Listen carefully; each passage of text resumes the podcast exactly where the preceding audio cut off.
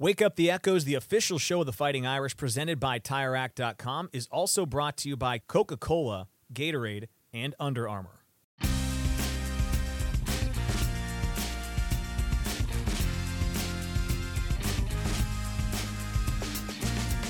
Welcome to another edition of Wake Up the Echoes, presented by TireRack.com. I'm your host, Tony Simeone, and we have a very special episode this week. A special guest, Athletic Director Jack Swarbrick, is back. I want to welcome you back to the show, Jack. Thanks for being here. It's going to be, I think, a unique show this week as we get a chance to talk about your time here in South Bend as the AD. Some special guests that are coming up a little bit later, but we have some time now uh, before Coach Shrewsberry joins us. I want to talk about your career later, but just as you join us for this show, what's been kind of going through your head here as you come down the home stretch? Um, you know, I don't. I.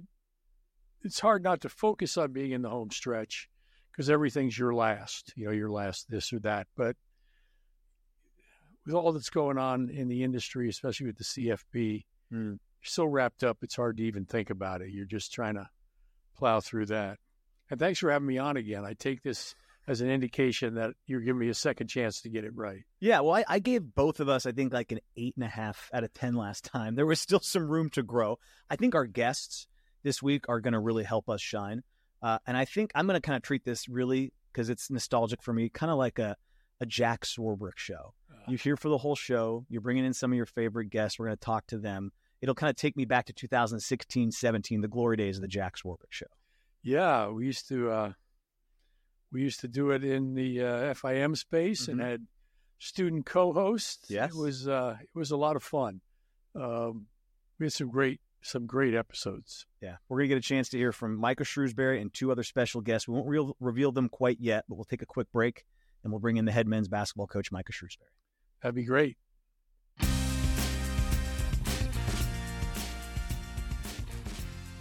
I feel like I'm the luckiest guy on campus right now. I'm talking to the AD and the head men's basketball coach, Coach Shrewsberry. Thanks for joining us on your show. Uh, Jack helped me intro the show. I want to get to how you guys came to know each other and how you ended up bringing Coach Shrewsberry to Notre Dame. But I do want to pick up with a conversation we had right before we started recording, just about the end of the Syracuse game. I did not have the luxury of being in Syracuse. I was here for the fencing championships. You were talking through the final play, and you asked if he uh, was upset there wasn't a foul call. He was trying to call timeout. And I just want to hear about strategy. You were just talking about it. Late game down three, coach. You wanted to call timeout. Why do you like calling timeout in that situation? Well, we've, and we had talked because we had a couple different scenarios, right? We were down, let's say we were down five at a point, and we were huddled, and we talked about it.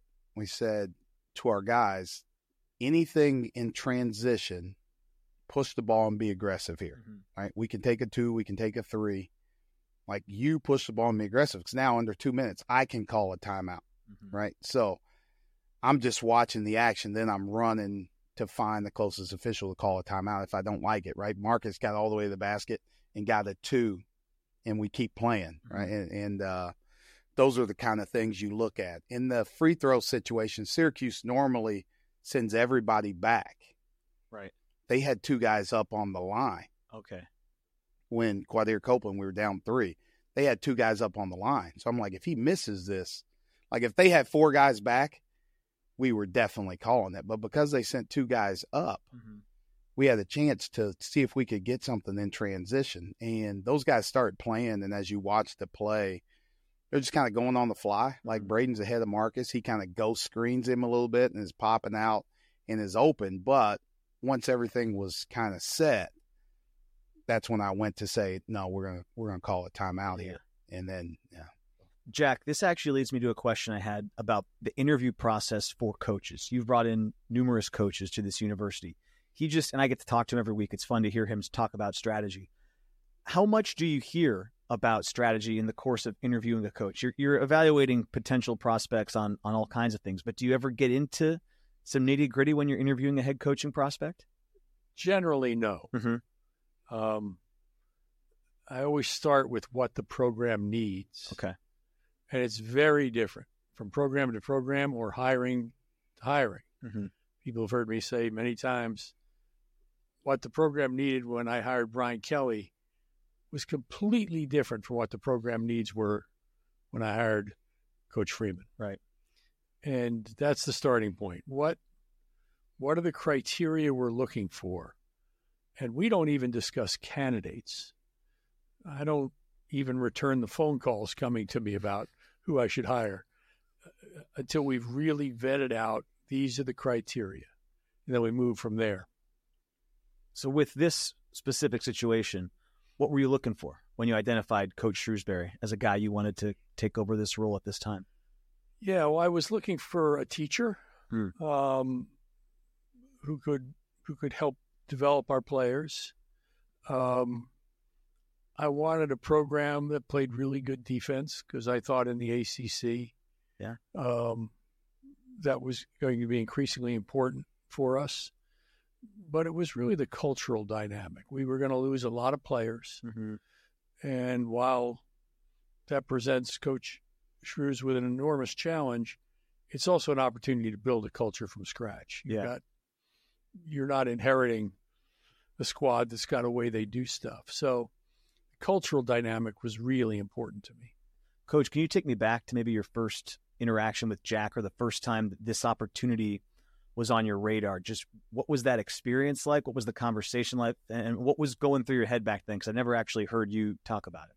Yeah, uh, it um, you know, for me, I'm like, uh, and you've gotten to know me, like, you know how like I, I don't think about anything that's going on, right?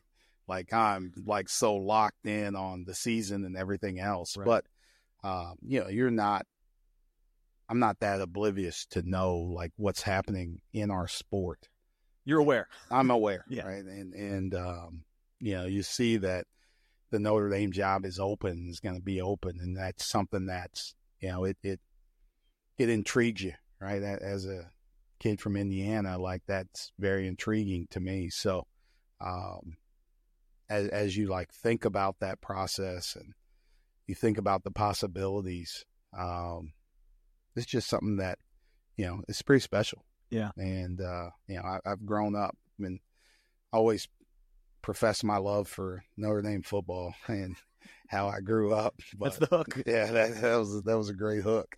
Jack, is Well, there? Oh, go ahead. Coach really shaped the interview process because early on he said to me, I only care about two things my family and basketball. Oh, that's pretty good. So we weren't talking presidential politics or anything. We were talking we were talking basketball and family.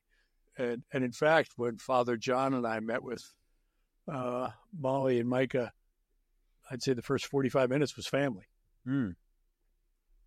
It's been pretty neat to see this first year culture kind of get established. Is there something you usually tell, whether it's been to Coach Shrewsberry or to other first year coaches? Like, what's a piece of advice you give to people in their first year at Notre Dame? Oh, there's not a whole lot you can you can say or do. You just try and reinforce the fact that everybody here is available to help. Hmm. That the resources are here and anything we can do, we're available, but otherwise we're going to stay out of your way, right? We're not this is not a program where um I or anybody else around here is inclined to say, well, why did we run this play? You know, it's just it's not how it works here. Uh, we hire great coaches who can build great programs and teach student athletes, and as a result, win a lot of games. And that's what's happening with our basketball program right now. Coach, in the end of the process, when you made the decision to ultimately take the job here, what was it about maybe the conversations with Jack or just being around the campus more, getting a chance to, to see what this would be like that kind of made it go through your head like this was the place to be? I think um, you know you start looking at a lot of different things. You look at fits, Mm-hmm. right? I, I thought the the the obviously the profile of the school Mhm. um, and the basketball program and the conference, like the kids that we would be able to attract here, fits with the kids that I've coached in the past or Mm. tried to recruit in the past. So, you know, you see that as a fit, and um, like Jack talked about, family is really important to me.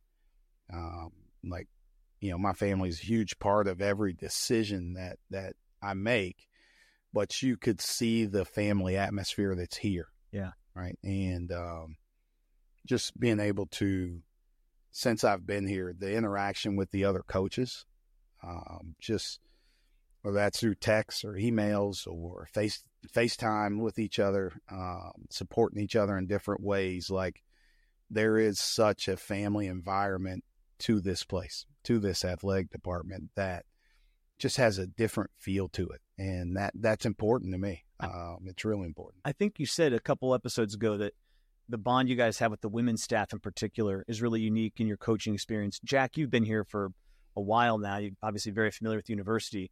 What is it about the athletic department as a whole that's allowed the coaching staffs to, I think, not just in hoops but across the board, kind of bend each other's ear and really rely on each other. And, and it, what I, what sounds like in talking to coaches, it's unique to Notre Dame in that way.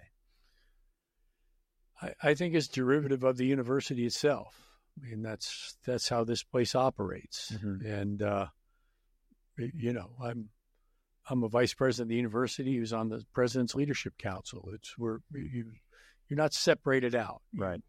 Our student athletes are integrated into the campus life in a way that's really unique, mm-hmm. and and so it, that infiltrates every part of the program. Now we try and create an environment where people reinforce that. You know, that they do reach out to each other and text and FaceTime or, or attend each other's events. Yeah. Um, one of the things I always stress, especially with our assistant coaches, is go to other teams' practices. Hmm. As an assistant coach, you will learn so much by watching how another coach conducts practices, and uh, that all of that helps develop a relationship. Yeah, it's neat to see the coaches at, at the other events we talk a lot, or I've heard you talk a lot about the importance when you took this job to have football competing for national championships again. There's a video that runs before every basketball game. I'm not sure if it's when you're on the floor yet or not, Coach. We've talked about when you come on the floor. Uh, but Coach Shrewsberry in his introductory press conference talks about competing for and winning national championships here. I want to kind of hear from both of you on that perspective of the, the importance of that. But starting with you, Jack, just how important was it for you to get a coach in place here who can take this team to the level where they are competing for national championships? Um, it it it doesn't really have anything to do with basketball. It's again about the university. We pursue excellence, hmm. excellence in our dorms and our laboratories and the administrators and faculty we attract. So we're we're trying to win national championships. I always say all all the time. It is great to win conference championships. But if that's our only goal, that's all you're going to get. Hmm. We want to win national championships. And and so as you're evaluating potential hires, one of the things you're asking yourself is, can I see that happening with this coach? Can I see this coach taking the program to that level? Yeah.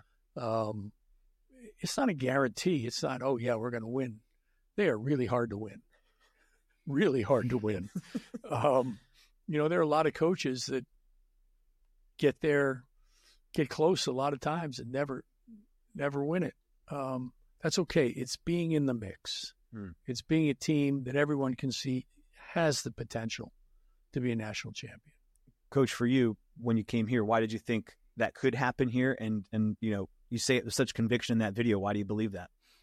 I think one, it it starts with um, it starts with a vision, right? Like I need to have it. Our staff needs to have it. Our players need to have it, but it needs to come from above us as well, right? Mm-hmm. And and um, Jack talked about pursuing excellence. Like everybody's doing it.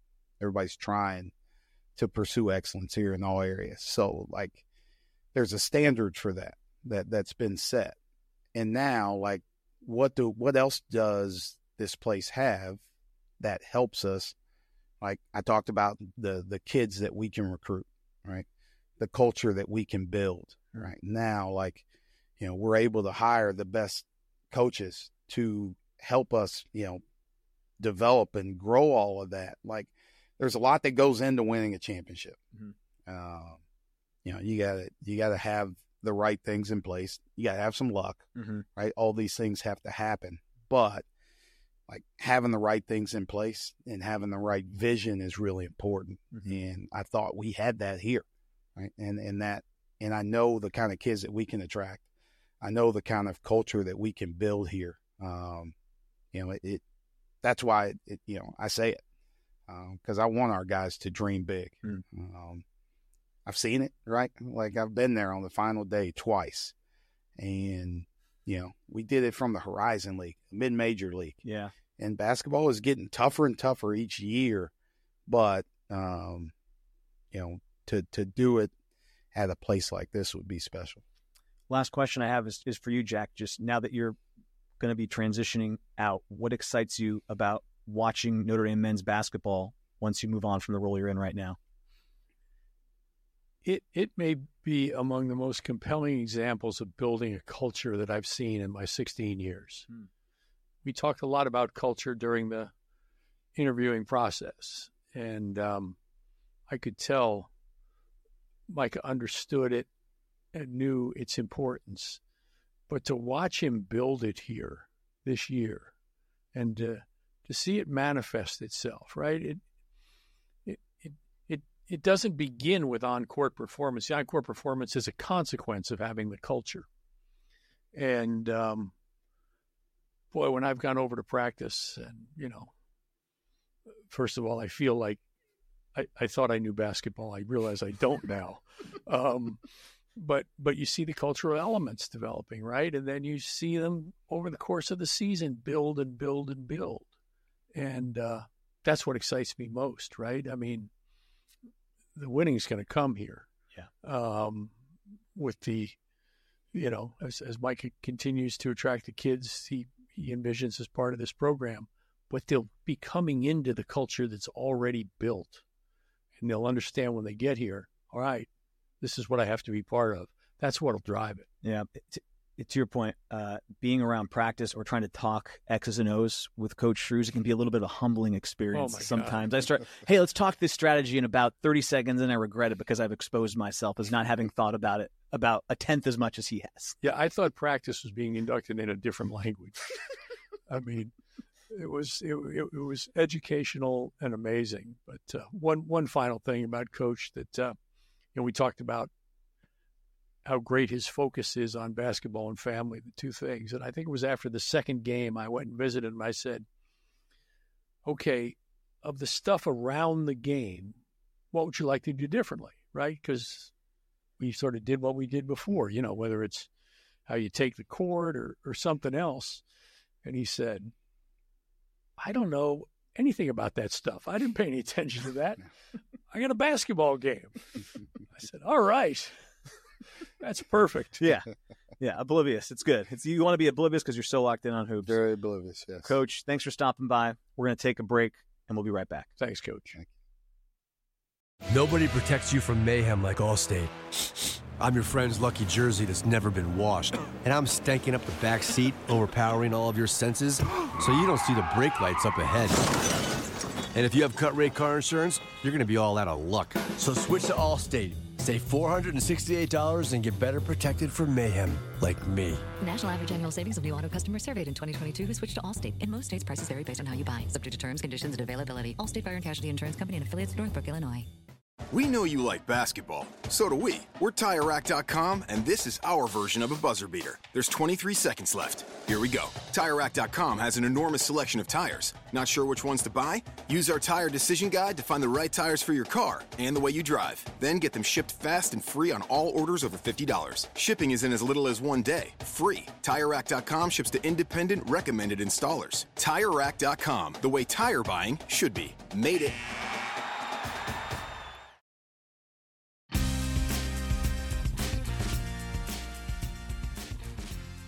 All right, we're back here on Wake Up the Echoes. We have head volleyball coach Salima Rockwell.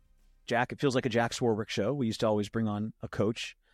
I have sources all over this campus, and I've been told there's a great story about the process that took place to get Coach Rockwell to assume this role as the head coach. I'll let you start if you want to lay out the story about how you guys got into contact and began that process. Well, I'll let her tell the final chapter, uh, which we've told a few times, and it definitely is interesting. But um, there was a real familiarity the coaching process with uh, the, the hiring recruiting process with Salima because it reminded me of my dating life. She said no about eight times. um, we we we'd ask, she'd say no. We'd bring in some other candidates. I'd say to Missy, "You're kidding me! Come on, you know." we, we we can do better. And she'd say, well, you know, that's Salim. I said, okay, let's go back to Salima. And uh, she was really good at turning me down. What? What? Okay, now time to explain yourself. What, what were all these no's to Notre Dame coming from? Okay, they weren't straight up no's. I mean, they were. Well, maybe they were kind of. So this this story reminds me of actually my my story with my husband and when he tells it it's a totally different perspective than when i tell it when it started how it developed um, but but really it was um, you know I, i'd gotten out of coaching for a couple of years and i was in broadcasting and and calling volleyball and doing the national championships so when this this all surfaced i was really knee deep in um, the regionals and and heading into the ncaa final four so the preparation of that is I prepare like I'm coaching a match, right? I'm coaching two matches, right? I'm scouting both teams. I'm I'm in it. So, you know, Missy calls me and and I get the first call and I'm like, you know, like no, I'm I'm doing this. Like this is my life. This is where I'm at right now. So there was a first hard no. because uh, I was like, "What are you talking about? I'm, I'm, this is who I am now." Um, but it did as as it evolved over time, and Missy was relentless and kind of kept coming back and saying, We just want you to take a look and really think about this. And, you know, I had my circle of friends, my little circle of trust, and I'm like, Hey guys, this is one of those programs that, you know, as a volleyball coach, you you talk about where what are the sleeper schools? What are the programs that would be a really good move? Like yeah. if they ever called. And Notre Dame was always one that was kind of in the back of my mind, just based on the school, the location, the name. There's so much surrounding Notre Dame that that makes it prime to be an amazing uh, program. It, it, had been in the past, right. so so I just kept considering it more and more and thinking, if I do want to get back into it, what's that going to look like? Because I'm not just taking any job. And it became it became about the people, everyone that I met, everyone that I talked to. Um, they flew me out to the bowl game because um, we weren't able to connect ahead of time. And I was able to meet everyone. And it was clear that this, everything about Notre Dame aligned with everything that I'd ever been looking for to be, become a head coach. Coach, I, or uh, Jack, I actually heard Coach say something I've heard a lot of coaches on this campus talk about. It was just we need to get them on campus, and sometimes it's to see the campus, but I think it's to have them be around the people. Is that something you've seen in your 16 years here that I've talked to this person on the phone. If I can just get them to be in this environment, it'll all click for them. Yeah, very much so. I, I think recruiting is similar way. You know, you feel you feel you got a decent chance when you get the prospective student athlete on campus and mm-hmm. expose them to a lot of different people. We we sort of um, took full advantage of it in this one, though. The last person she visited with was Marcus. Oh, yeah. We, uh, we, we called the closer. we closed with our best closer. so I was I felt good about it. Yeah. I, I spend a lot of time with Coach Freeman here, and then also Chad, his recruiting, you know, right hand man. I understood immediately why, why it's so easy to commit to Notre Dame when, when talking to those guys. So when you ultimately made the choice here, what about those maybe first few months excited you about the opportunity of being the head coach at Notre Dame and getting a chance to do what you just laid out, which is take this program to where I think a lot of people believe it can be and hope it is? Well, the first couple months were exciting for sure, challenging as well. Um, you know, in the in the interim between coaches, a lot of players had to figure out what they were doing, sure. right? So we we lost a lot of players along the way. It was very thin. I think I had six people in the gym um, tough to practice that way. Tough to practice, um, but you know, you, you talk about a long term play and and where where you're headed with the program. So quickly, you have to assess where are we, and what is the culture you want to build.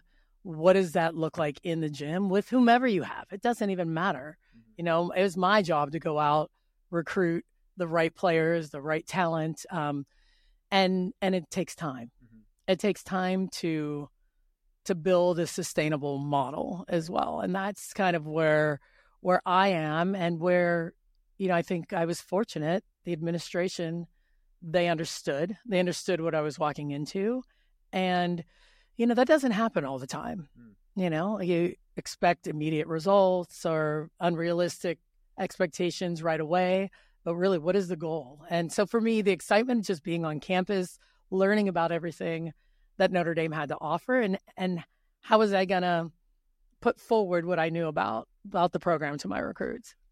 I may not have been engaged in the most fulsome disclosure I've ever engaged in in recruiting coaches. Uh, we we were selective a little bit. You were. What, what was not disclosed? We get that on the table. I mean, you're, you're on your way out. We can talk yeah, about throw it. it out Say- there. is What do, you- what do you got? well, you know, knowing that the roster might be a little thin and only six people, there's a little Mm-hmm. gap there.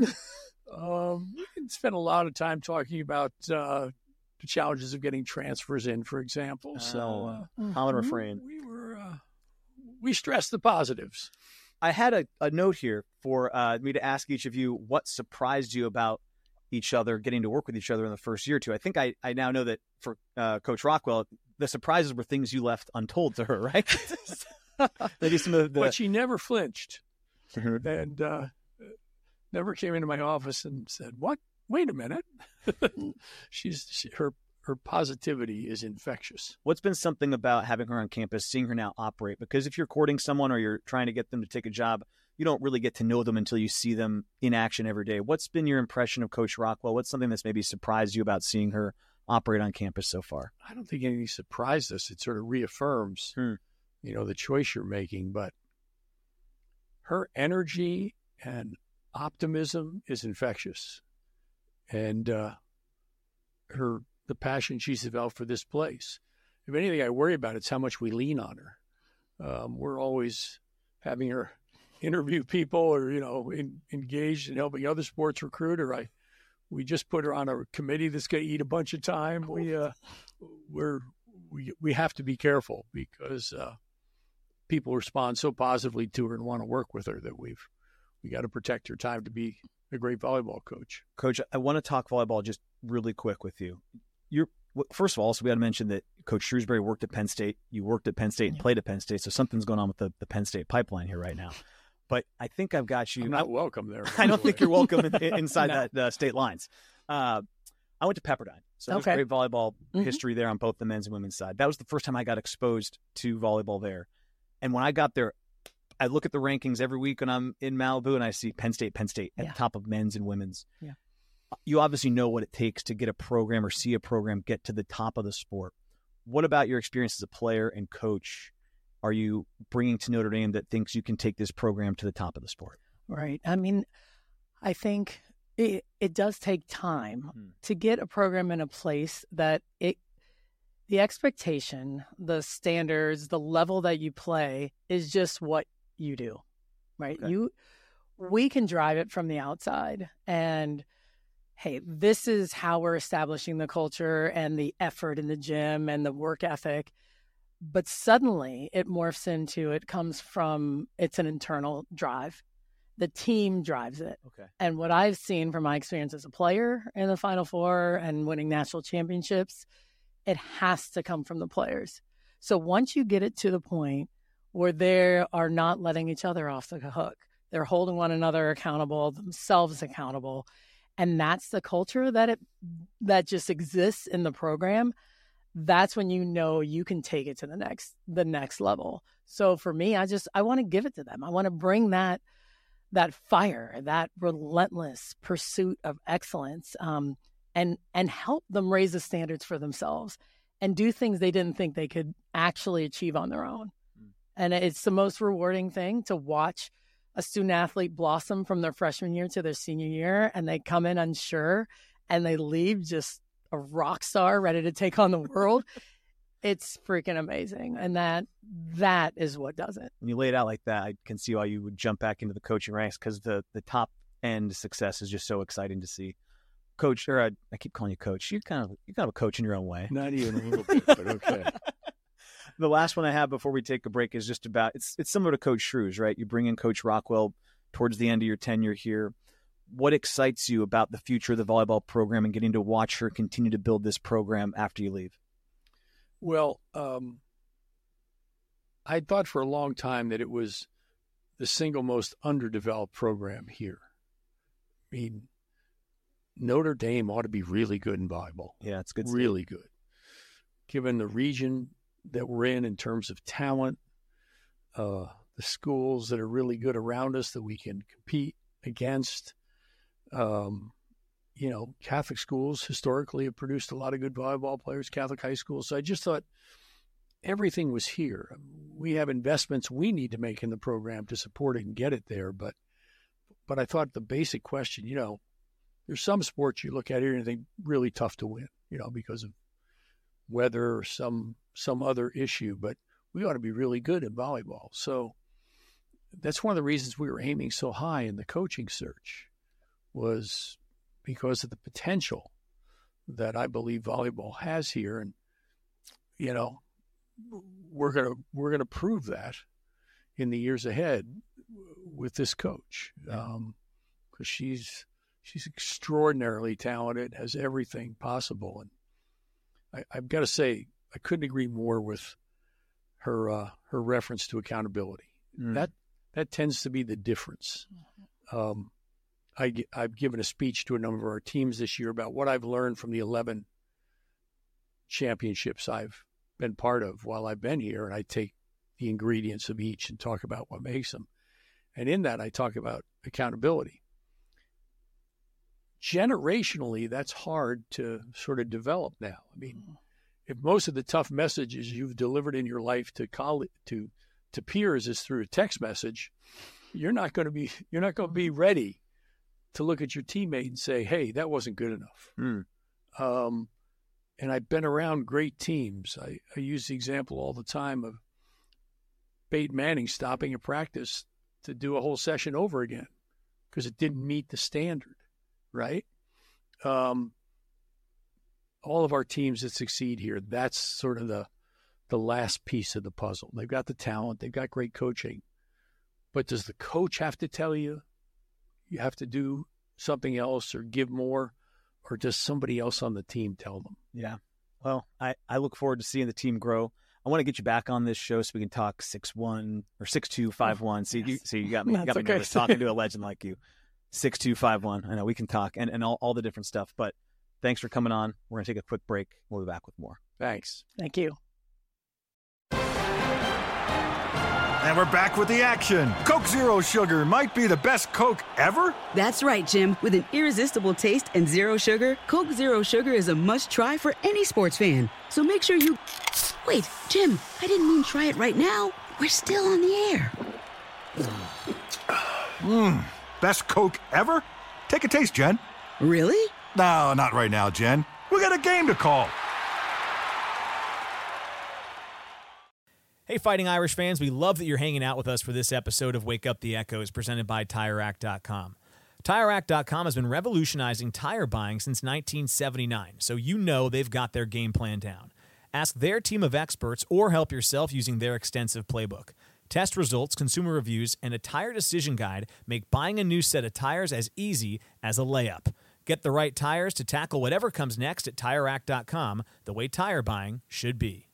Hey, it's Tony Simeone, the voice of Notre Dame Athletics. Have you saved enough for retirement? Howard Bailey Financial is the official wealth management partner of Notre Dame Athletics, and they have a free resource that you can download right now. Get insight on taxes, Social Security, income planning, and much more by visiting retirewithpurpose.com slash echo. That's retirewithpurpose.com slash echo. Notre Dame Athletics was compensated for this endorsement and is not a current client of Howard Bailey. For more information, visit howardbailey.com slash nddisclosure.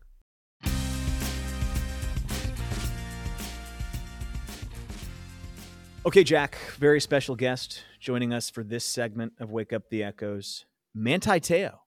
Manti joining us, I believe, from the state of Utah. Have you become a skier?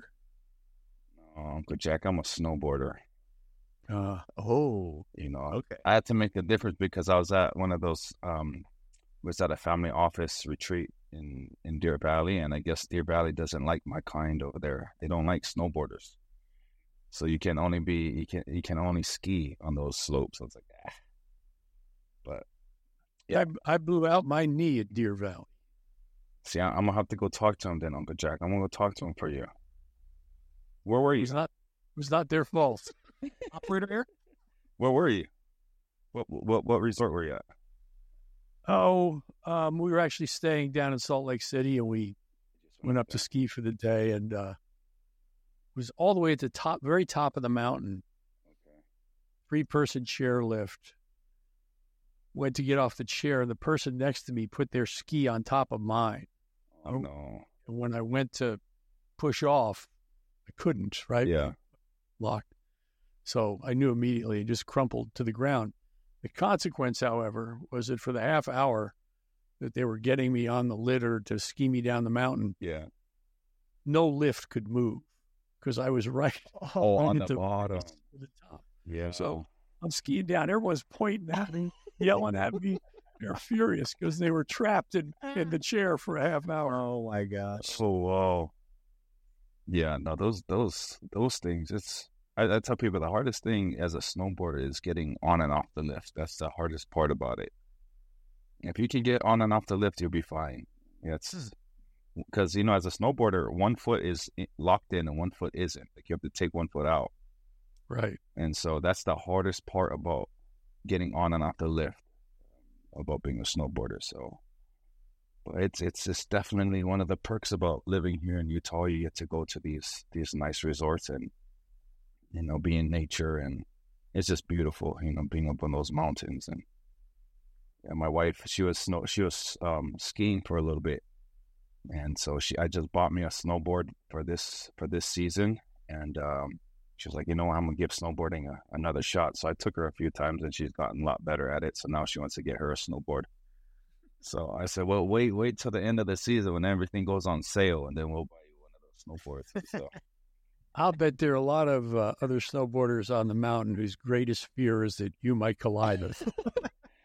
you know what? You know what, Uncle Jack? There has been like, there's been some little kids who have just like cut me off, and I don't know whether it's because I took jujitsu or something, but had I not fallen the way that I did, I probably would have broke something. And so I had a buddy that same that same day who was you know making fun of me because he was right right behind me. He saw me just he saw me just take a big fall, and so we we we continued to ride for a little bit. And on our last run down, we are like, okay, last run. So we we we went down, and he's a skier, so he took off. And when I got down to the bottom, we're all trying to look for him. We're like, Where, where's Donnie? And he comes around the corner with his, he's holding his arm, and he's like, bro, one of those kids just cut me off, and I think I, I think I uh, sprained my AC joint. And so me and Talanoa, Talanoa Puponga, we're just, we're clowning on it. We're like, oh, God, that's, that's nothing. Like, we've, we sprained our AC joints a bunch of times. He was like, you'll be fine, you'll be fine. And so he was like, yeah. He was like, you know, you what what should I do? I was like, well, don't don't don't sleep on it. That's for sure. So we're trying to give him advice. He texts us like two days later. He's like, I just went to the doctor. I tore my labrum. I tore this. I was like, okay. I was like, okay, you're legit, bro. I was like, I, you know what? I don't know what to tell you about that. Just get some rehab or something. So Yikes. yeah, it- those those little those little kids who are up on that on that on those slopes. Sometimes you got to watch out for them. It's the little pedestrian you got to watch out for. Explain to me why you call Jack Uncle Jack. So in, in the Polynesian culture, um, there are there are individuals who we consider family that we aren't biologically related to.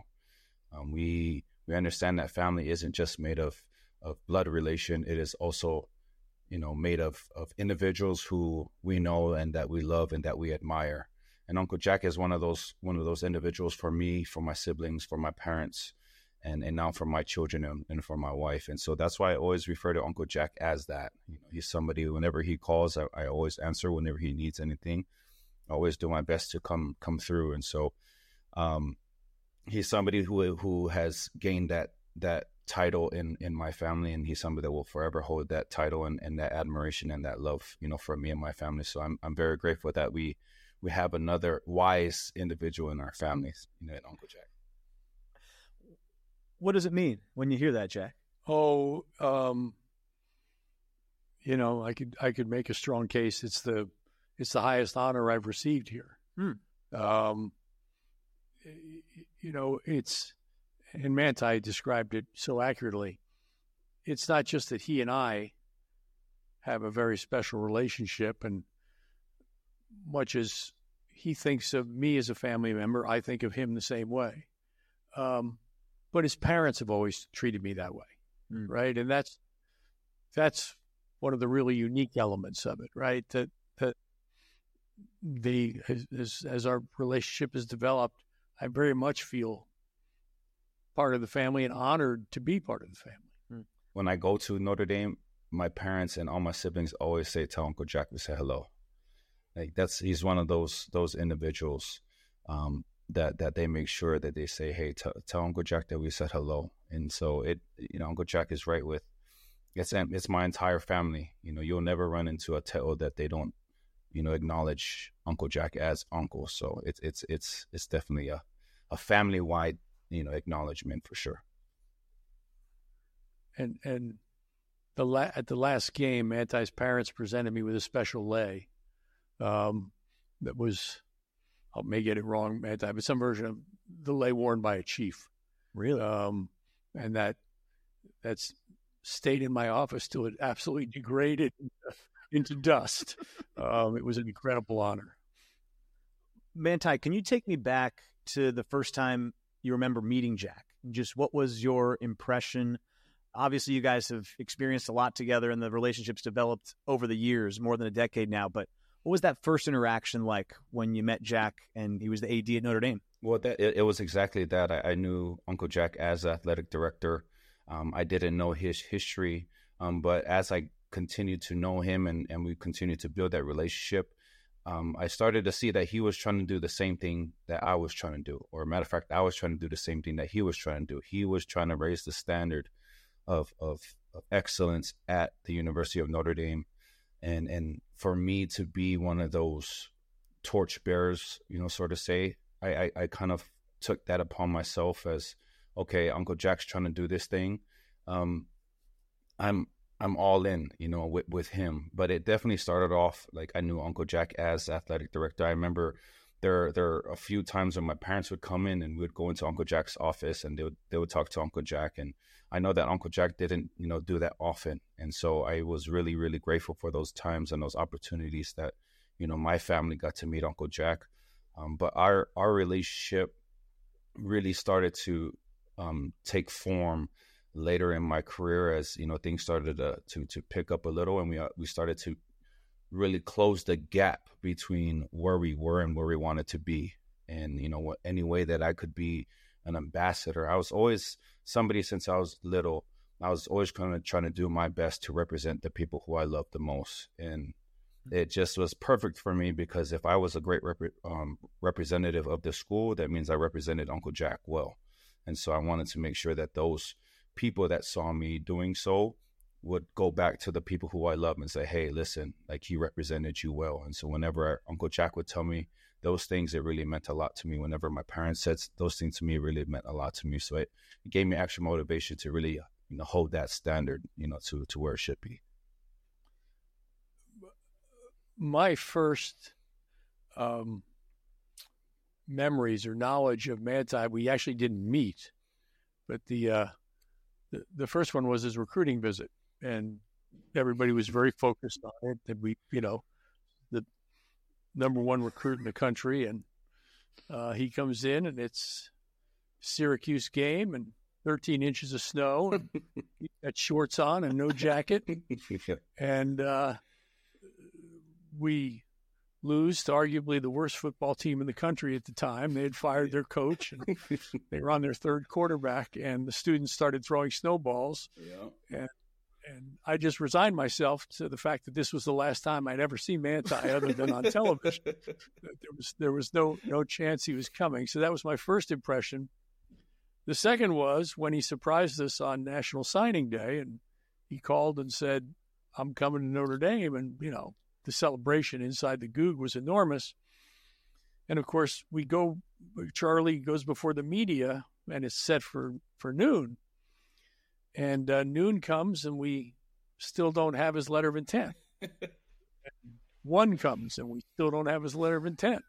And so now, of course, we all start to panic, panic, believe, you know, something's happened between the, the phone call and now. And, we're wondering, you know, oh my God, we we've lost him, and so we finally call the school, and we get a woman at the school, an administrator there,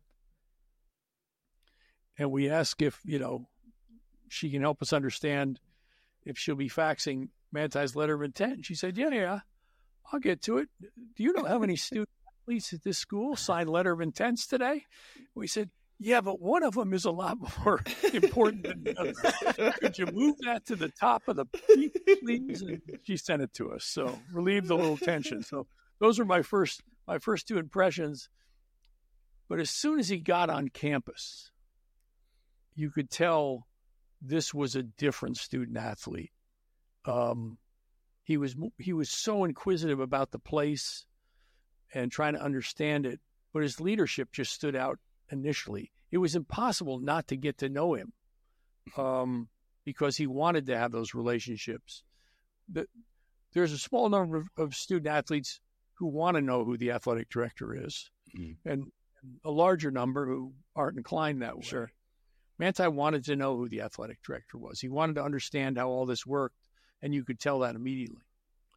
Why did you want to know that? Why were you so curious about who the athletic director was and, and what was really going on, I guess, under the hood at Notre Dame when you got here, Manti? Well, I'm a, you know, it goes back to my beliefs of family. You know, in order for me to be a, a, a successful in, in what we were trying to do, I had to understand what the family dynamic was like and who the head of that family was because you can always tell the direction that everything is going by who the head is, who's the leader.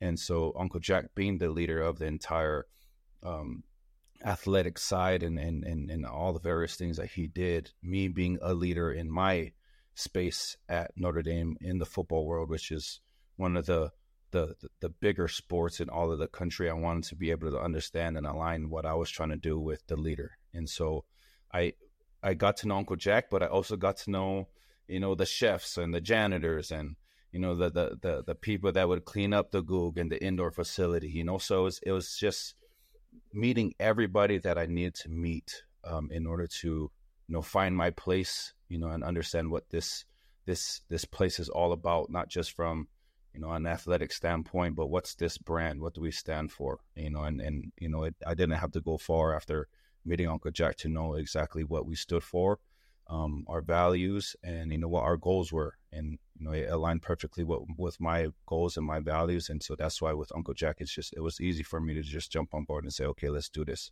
let's take this as far as we can take it.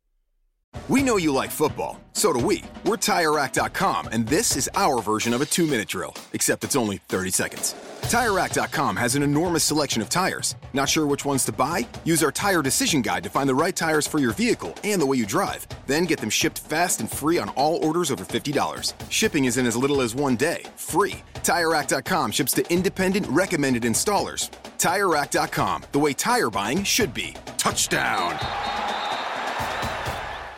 That to do list you have needs one more thing chill. It's an easy thing to do. Just crack open an ice cold Coors Light and chill. Take the afternoon off and binge watch anything. Go to happy hour and stay for a couple hours. Who's counting, anyways? Or hang out with just your dog because you've had enough human interaction this week. Whatever you do, do it with a Coors Light. Mountain Cold Refreshment made to chill. 2020 Coors Brewing Company, Golden, Colorado. Celebrate responsibly. Bank like the Irish when you become a member of Credit Union One, the official banking partner of Notre Dame Athletics. Open a Fighting Irish checking account to get special perks and choose from one of eight exclusive Notre Dame debit card designs so you can show your pride every time you pay. Plus, with the Credit Union One branch located just steps from campus at 1140 East Howard Street and CU1's highly rated mobile app, it's never been more convenient to bank on your schedule. Find out more at creditunionthenumber1.org slash Irish. Federally insured by NCUA.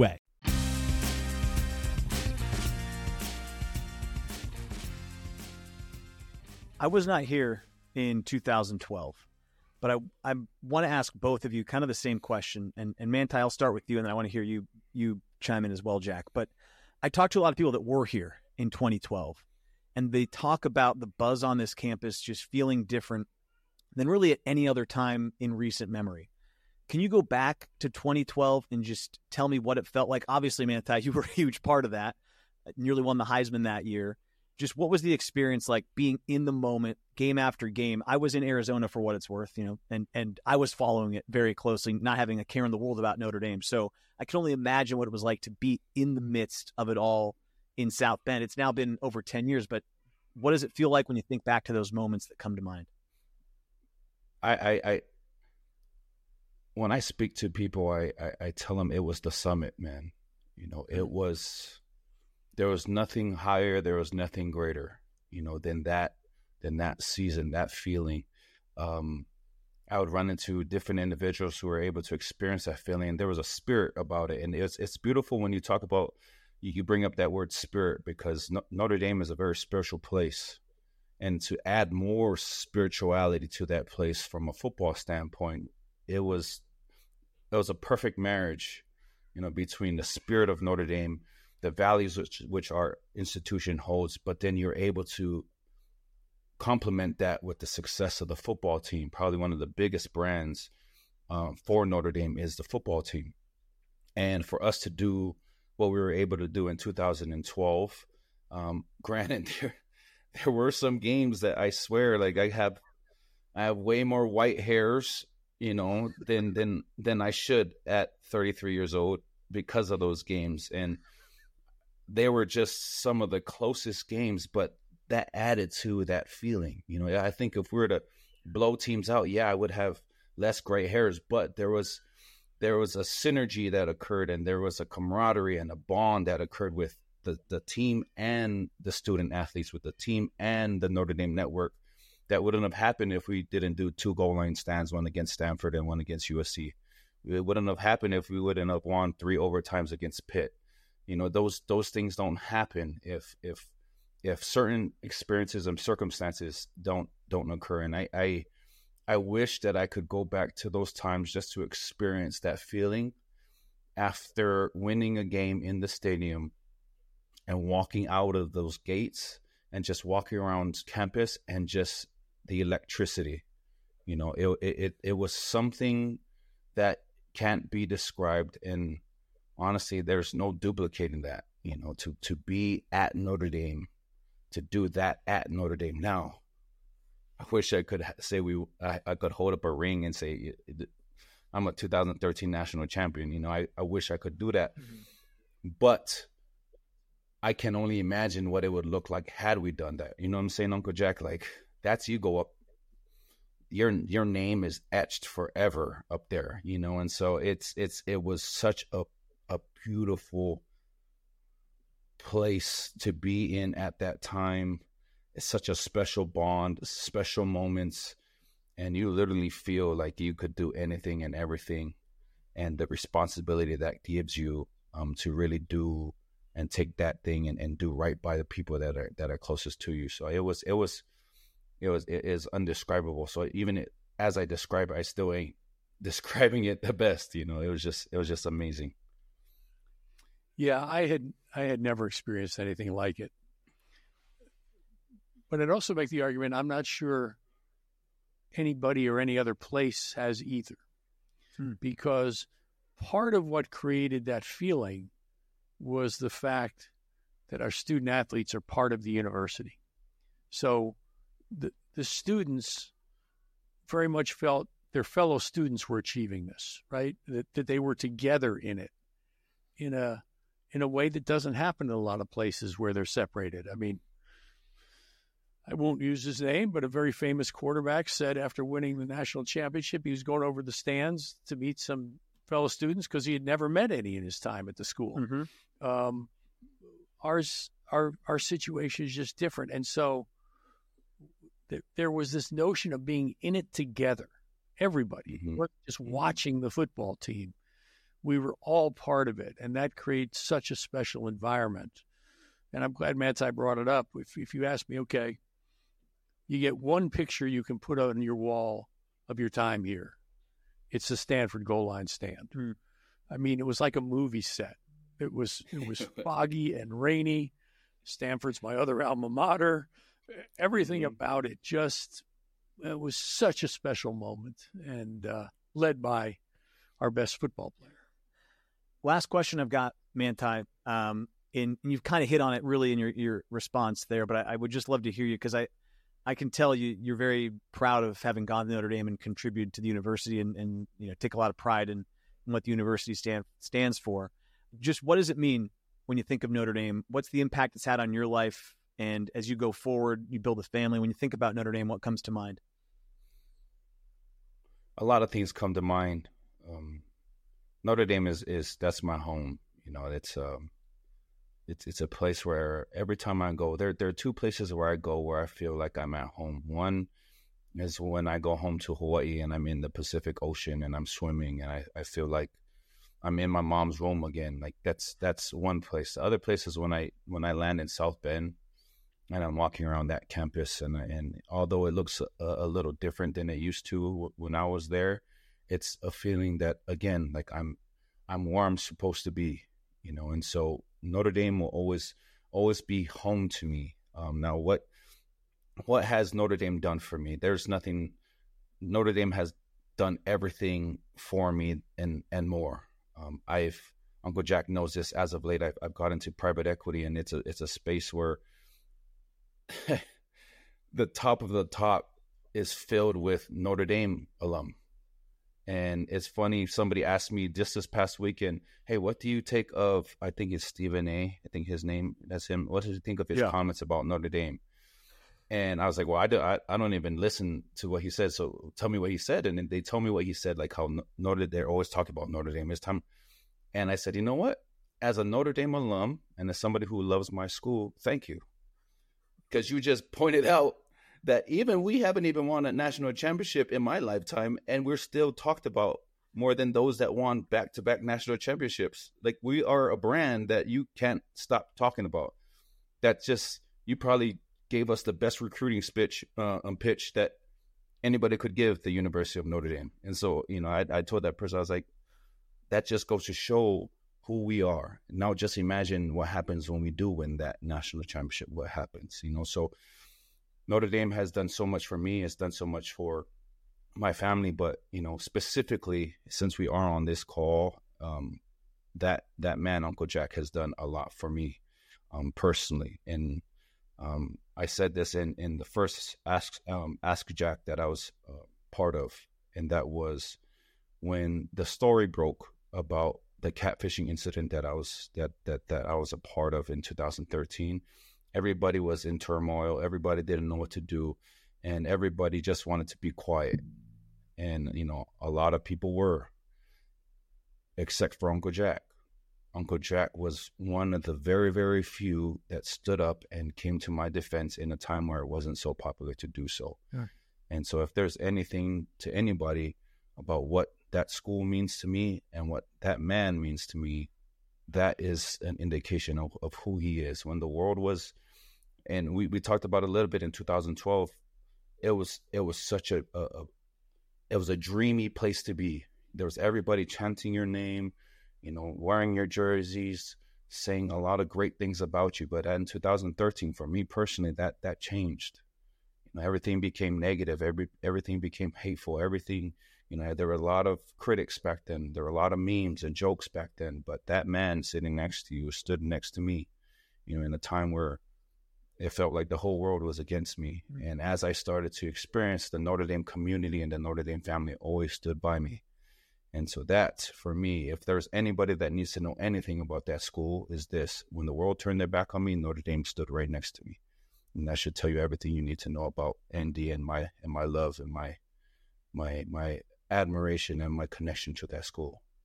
Well, and it it it, it carries um, with the central theme of this conversation. Um, as I thought about what I would do. Um, the question I asked myself is, what would I want someone in my position to do for my son uh, in this circumstance? And it, my actions became easy, right? Because I thought of Manti as a son. I thought of it that way, and and okay, I'm I'd expect the I'd expect the university to defend my son.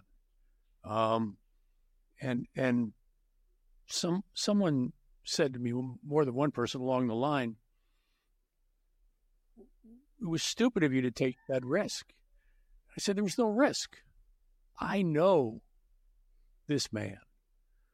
I, I don't, there's no risk involved to me. I know, I know him. I know everything about him. And I know he's a victim here. And so, yeah, that was easy. And I want to close with a family question. How are the kids? Hmm. Well, as just we experienced the, the, our, our first trip around. My two year old turned the Wi Fi button off, you know, and so we we thought we had everything baby proofed and child proofed in this house, but me and my wife just started to realize that my my two year old knows how to turn doorknobs now, and so she's getting. And the thing that that's a little a little challenging with that one is she understands that the toilet is not a place to play in, but my one year old doesn't understand that, and so she usually takes him with her and opens up the bathroom thing, and then she'll start to play. But then my son would be in. The, I was like, okay, we have to put we have to child proof everything in this house. um, but they they they are growing, and and it is such um it is such a blessing to be their father. Um, and and I I think I'm it's safe to say this on this platform because we are Notre Dame and we all we, we, we are Christian and we understand where everything comes from. The most beautiful thing about being a father is that for the first time that I get to see how God sees me as his son. And it gives a lot of context to my responsibility as a father my children um, to try and mold them as, as best as I can um, to make sure that they know how much that I love them, how much how proud I am of them, and that that God loves them even more. And it, it's such a beautiful connection that I have with my with my children, and they're they're the I, and Uncle Jack can tell you, I won a lot of a lot. I won a lot of trophies. Won a lot of won a lot of uh, um, a lot of prizes. But the best best award and best trophy that I could ever get was my children. They are the most beautiful things in my life, and and and obviously I'm constantly recruiting them to go to Notre Dame. So yeah, we have. I just I was, I was we have we have two NILs. Uh, your letters of intent. Sorry. Yeah. NIL. Well, yeah. could have NIL situation we have, we have, too. We have two national letters waiting. So yeah. uh, just just uh, we're, we're yeah. tracking. I was talking to Coach Freeman when I was there um, for the last game for Uncle Jack's last game, and my son and I, and that's my my son's first time into to Notre Dame. He just turned one on January 16th, and so I'm over there, and he's what he's nine, ten months old, 10 months old, I think, at that time. And I walk up to Coach Freeman, and Coach Freeman was like, He's a big boy. I was like, Yeah, he's a big boy. I'm trying to recruit him already. And Coach Freeman walks up over to him and he looks at my son. He's like, You officially have a, a full ride scholarship to the University of Notre Dame. And so I called my wife. I was like, Hey, babe, um, Cairo just got his first verbal. we'll see him in, in 2041. yeah, I know, I know. It's it, I, you know, I can only, I can only, I can only wish, and uh, obviously everything that we do here at Notre Dame is uh, here at home is is Notre Dame. It's it's everywhere. So, yeah, I can't wait for those days. Manti, can't thank you enough for joining us. I, I think Jack, when you're done, I could just listen to a podcast of you guys go back and forth and tell stories. it, it was great to hear the two of you just interact and, and great to see that relationship on display. Best of luck with everything. We'll see you Thank on you, campus Tony. when you're in South Bend again. Will do. Love you, Uncle Jack. I'll see you later. Love you too, man. Great to see you. 80 degree game days are long gone, Irish fans. It's time to start thinking about tires, winter tires. Our friends at TireRack.com, presenting sponsor of Wake Up the Echoes, have what's right for you. Headquartered just a few minutes from Notre Dame Stadium, their experts know a thing or two about driving through winter's worst. They spend months on their test track and at the Compton Family Ice Arena collecting data so you can get the tires to tackle whatever comes next. TireRack.com, the way tire buying should be. The Citi Custom Cash Card automatically adjusts to earn you more cash back in your top eligible spend category. It does the work for you. Learn more at citi.com slash custom cash.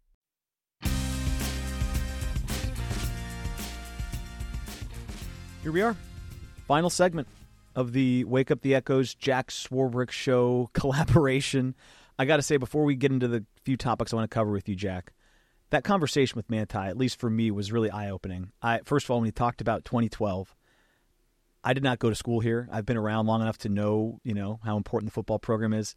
I was getting chills hearing him talk about 2012. When you thought about, when you heard him talk about it, did you feel the same way? Because it was it was kind of amazing to hear really both of you talk about what was going on this campus back then.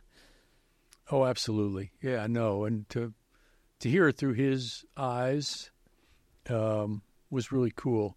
Well, I do remember a little bit of the the overwhelming nature of it. That you know, I don't want to say it was negative, but it wasn't as positive.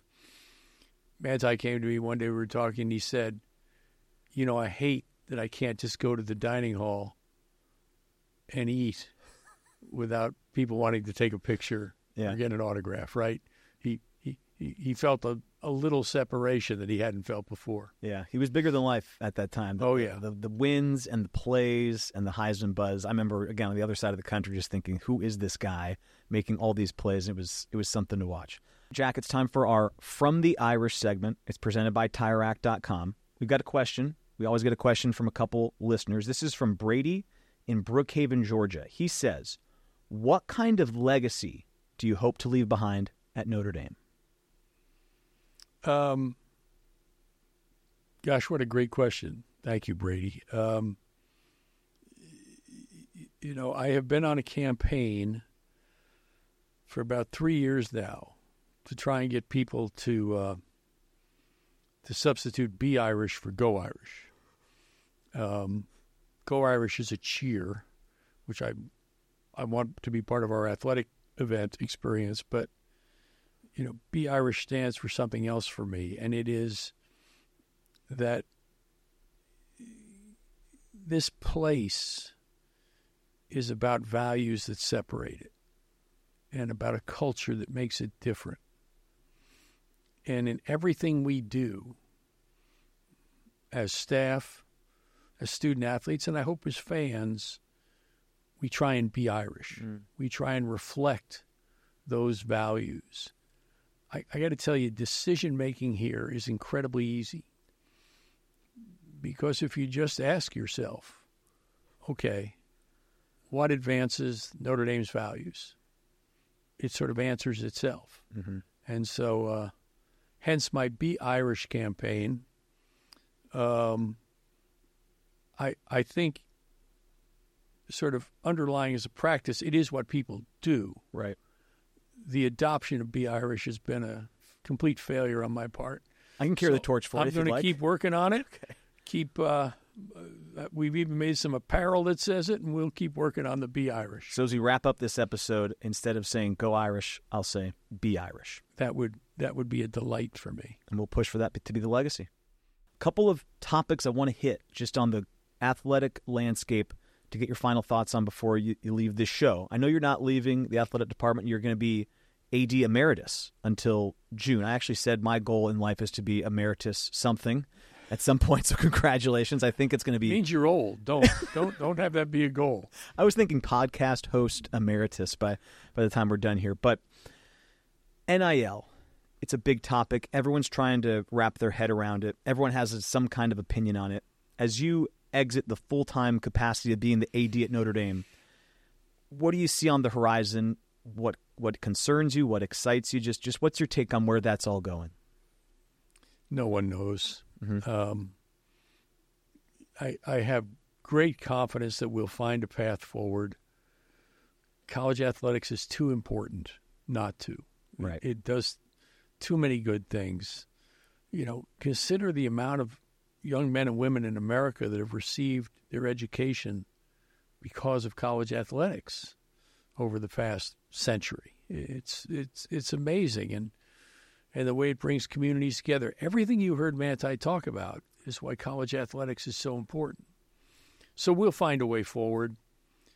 You know, we have completely, we as an industry have completely screwed this up. You're not going to be able to put the genie back in the bottle. It's can we get enough structure around it so that we continue to have our student athletes be students Mm-hmm. and we continue to have an environment wh- where a lot of schools can have an opportunity to compete for championships, not just a few. We can protect those two things, we'll be okay. When you look at your time here, six, 16 years, I want to know if there's some part of this job that surprised you, that you look back when you took it, you didn't anticipate either learning that from the job or it just was a part of the job you didn't anticipate spending so much time on. I know we talked about football last time when you said the, the piece of advice or the, the note you got from someone was when you took the job, you got to get football right. So you knew that coming in. But what over the last decade and a half did you maybe learn that you didn't anticipate in this role that's going to stick with you going forward? Well, to be clear, I had no idea what I was doing when I took the job. So uh, everything sort of makes the list. Okay. Um, but the thing that surprised me the most, in a very positive way, was how much time I spent on university matters, how integrated I was. You know, I mentioned earlier being in the President's Leadership Council, serving on university committees, being involved in meetings to answer questions that had nothing to do with athletics, mm-hmm. right? Um, that's a really important part of the Notre Dame model. And I wasn't prepared for it. I didn't understand that. Was really appreciative of it once I did. Last one I have for you then is just about Notre Dame and the impact it's had on your life. You went to school here. You worked in this role. Uh, I think about Notre Dame. I didn't go to school here, but I've worked here now for almost eight years. It's had a tremendous impact on me. I get to do what I think is a pretty neat job. I met my wife here. Uh, it's a special place for someone that didn't go here and didn't work in your capacity. You did those things. What's the impact of Notre Dame on Jack Swarbrick? Yeah. Um, first of all, let me note um, if, if I'd known you went to Pepperdine, I don't remember it. And having been to that campus a few times, I can't imagine anyone actually studying there. There's a lot of sightseeing. Yeah, it's one of the most beautiful places in the world. I think. What? What do you? Really? You you have to work here? um, yeah, it's um, it's impossible to quantify. It's about the people, right, and the relationships, and it's those relationships that shape your life. I mean, the, certainly the place is incredibly special, but the people manifest that specialness, and so um, that's what I'll that's what I'll take with me. When I was here, it was professors and peers who are still great friends from from my days in Howard Hall, and this time around, it's my relationship with Father John, with the coaches, um, with so many student athletes like Manti.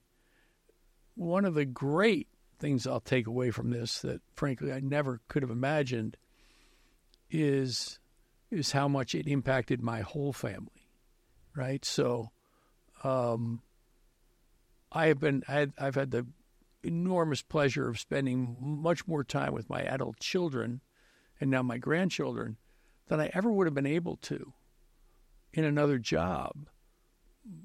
But they became part of the Notre Dame experience. They wanted to be at the basketball games and at the ACC tournaments, and so seeing my family become part of the experience. Most jobs you don't get to do that, mm. right? And so that that was a unique benefit I never anticipated, and I will be forever thankful for. That's great. I I also misspoke. I have one final question for you. I just thought of it, but I have to ask. I, I don't think I asked this to you last time, but I ask it to anybody that has gone to Notre Dame that joins us on the show, and that is North or South Dining Hall. Which one are you picking? South. Why South? Uh, it's where I ate for four years. My dorm had great proximity to it, Howard Hall.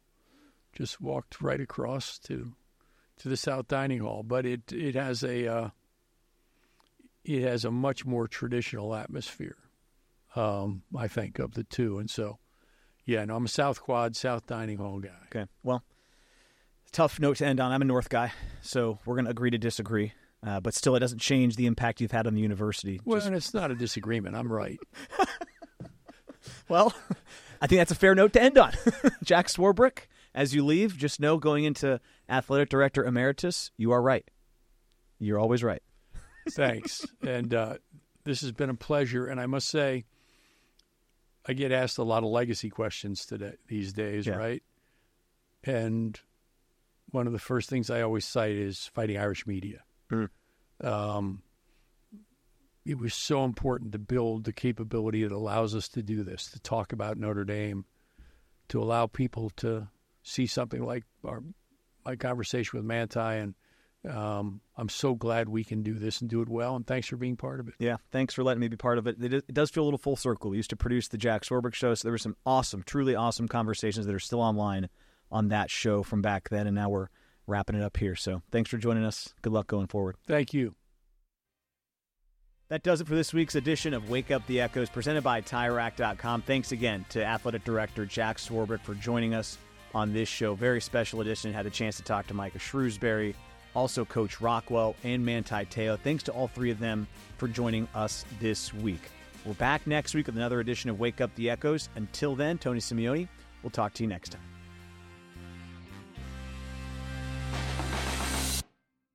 Wake Up the Echoes, the official show of the Fighting Irish, presented by TireRack.com, is also brought to you by Coca Cola, Gatorade, and Under Armour.